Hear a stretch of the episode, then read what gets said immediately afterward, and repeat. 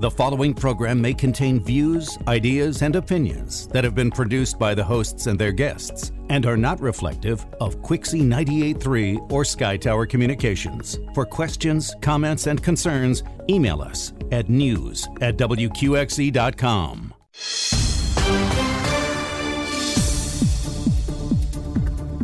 Good morning, I'm Zach Epperson.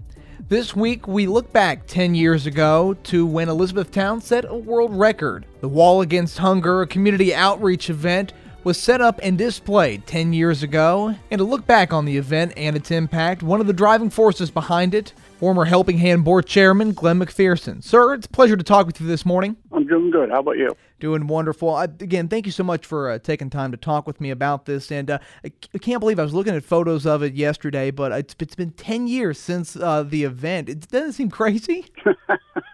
It seems like uh, it was yesterday, to tell you the truth, but yeah, it's crazy. My goodness. All right, well, we'll start off with uh, some a little bit of background information on yourself. So wh- how were you involved with this event? Well, I was one of the board members uh, for Helping Hand of Hope. Uh, when David Dozier was taking over from Mister White, he'd become the director at Helping Hand of Hope, and we were coming out of a board meeting one day, and, and uh, you know, during that board meeting, we had discussed different things, but we never did discuss the wall. And uh, it turned out that day, as, and, and people think I'm crazy, but God said to me, He says, "I want you to feed the people of, of uh, Hardin County." And my reply to him was basically, "What do you want me to do?" You know, because I mean, it was such a such a shock. And and I said, uh, you know, I, I talked to him a lot, and I just said to him, I said, you know, okay, as long as you help me do it, I'm there for you.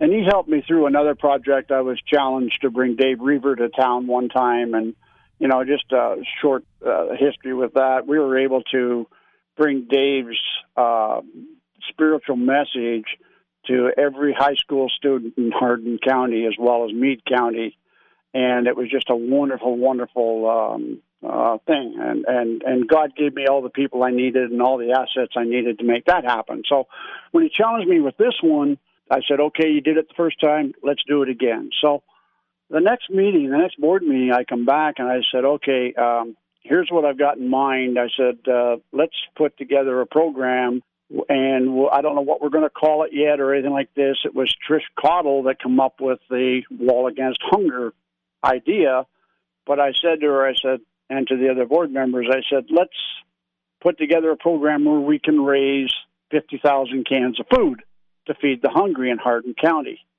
And everybody looked at me and said, you want to raise fifty thousand cans of food in Hardin County? I said, yep, that's what I've been challenged with. So that's how it got started. And uh, from that point forward, again, God just gave me all the assets and brought me all the people that I needed uh, in order to make it happen.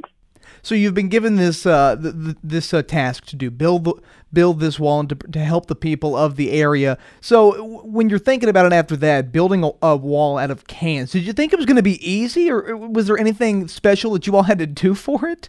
I'll tell you, uh, the first night when we went in there, uh, we stacked about, I guess about two thousand cans.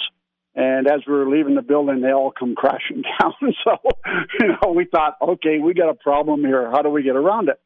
Well, again, it just so happened that uh, somebody on the on the board, I can't remember who it was, uh, knew somebody in Fort Knox, which was part of the engineering brigade in, in Fort Knox. And they come on board, and they said, okay, here, this is how you got to do it. The other issue was that we were collecting cans, and these cans were all different sizes. They had different labels on them. I mean, it was just when you're putting a and, and the, the thing we had to keep in mind where we were honoring people that had fought during the Vietnam War. So we couldn't have it look like a messy situation either, right? Um, and so what we did is, again, God brought me uh, Gary Miles, who was the director of Feeding America. And Dave and I, Dave Dozier and myself, we sat down and, and we worked through with Gary the fact that he would supply us unlabeled cans. They're all peas, okay? So, and I said, okay, how do we do this? And he said, well, you bring me what you get collected, and I'll weigh it, and I'll give you back these unlabeled cans of peas, which are all uniform. There's no labels on them. They're all silver. So we said, hey, this is great. So we were getting what we were donating back to Feeding America, we were getting back in these standardized cans that were all silver. That's how that became. And then the, the engineering department at Fort Knox come to us and said, okay, now that you got all that, you've got to build this this way, so many layers back. So we had fourteen cans laid side by side from front to back. And we and we built the foundation based on those fourteen cans moving forward. So every every layer of the wall was fourteen cans deep. And that's what gave us the rigidity in order for us to be able to continue to build the wall. So going back, you, you'd mentioned that, you know, you traded those uh, the irregular shaped cans, you know, all the different types in for those standard ones. But for the original cans, what was the collection process like of getting all of those cans? We just, uh, Trish Caudle did uh, a super job on the um, publicity side of it for us.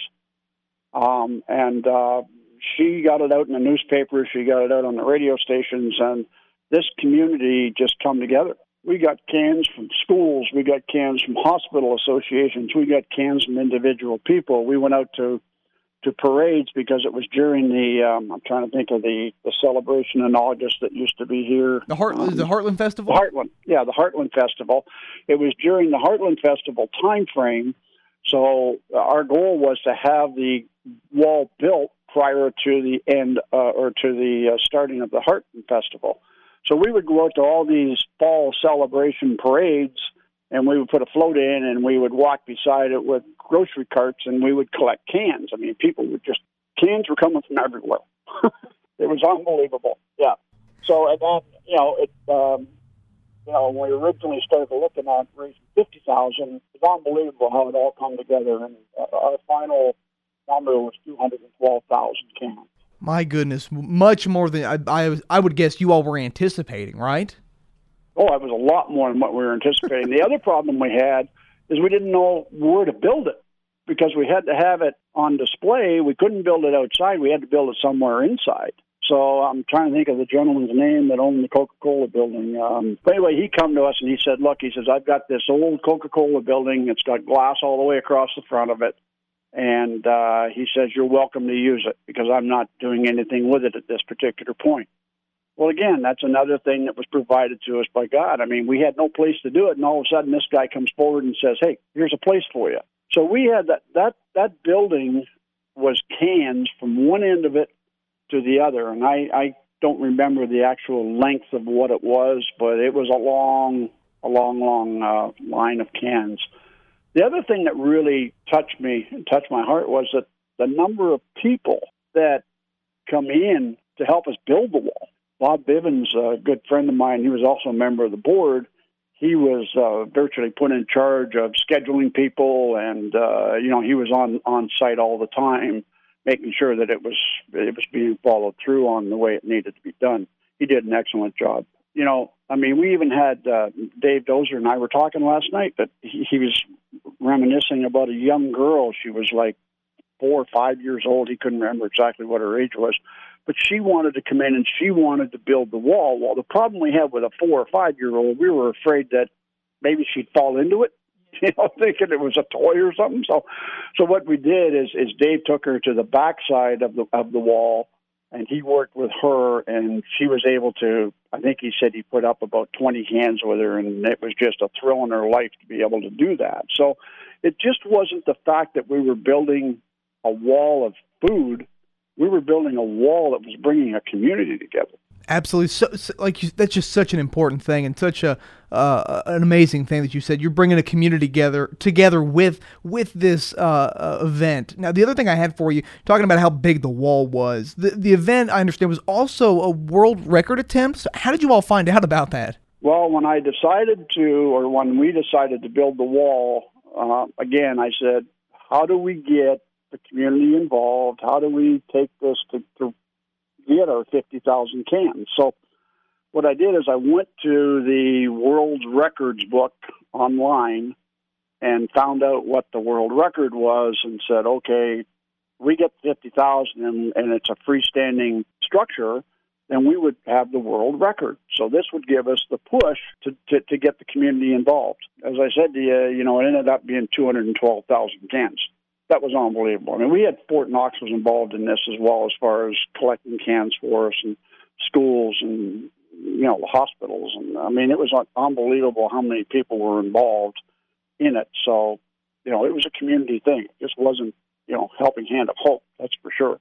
So what was the build process like? I know you talked, we you had an engineer uh, come in and help you all and tell you, hey, we've got to have it this many deep, you know, this tall. How long did the process take to get it, you know, from base to finished? It took us about uh, two months to build it, okay?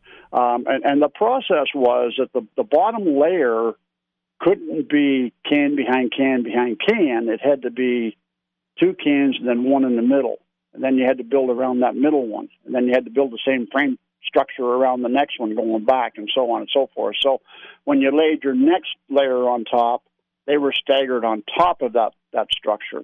And then the next layer was staggered on top of that structure. So it gave us the strength as we went up. I believe we went up, I think it was twenty-two rows of cans high is what it was. Yeah, it was, and it, it, it was impressive it, looking that much, I'll tell you. Yeah, and it was... I want to say it was about a hundred and some odd feet long from one end to the other. I mean, it was massive.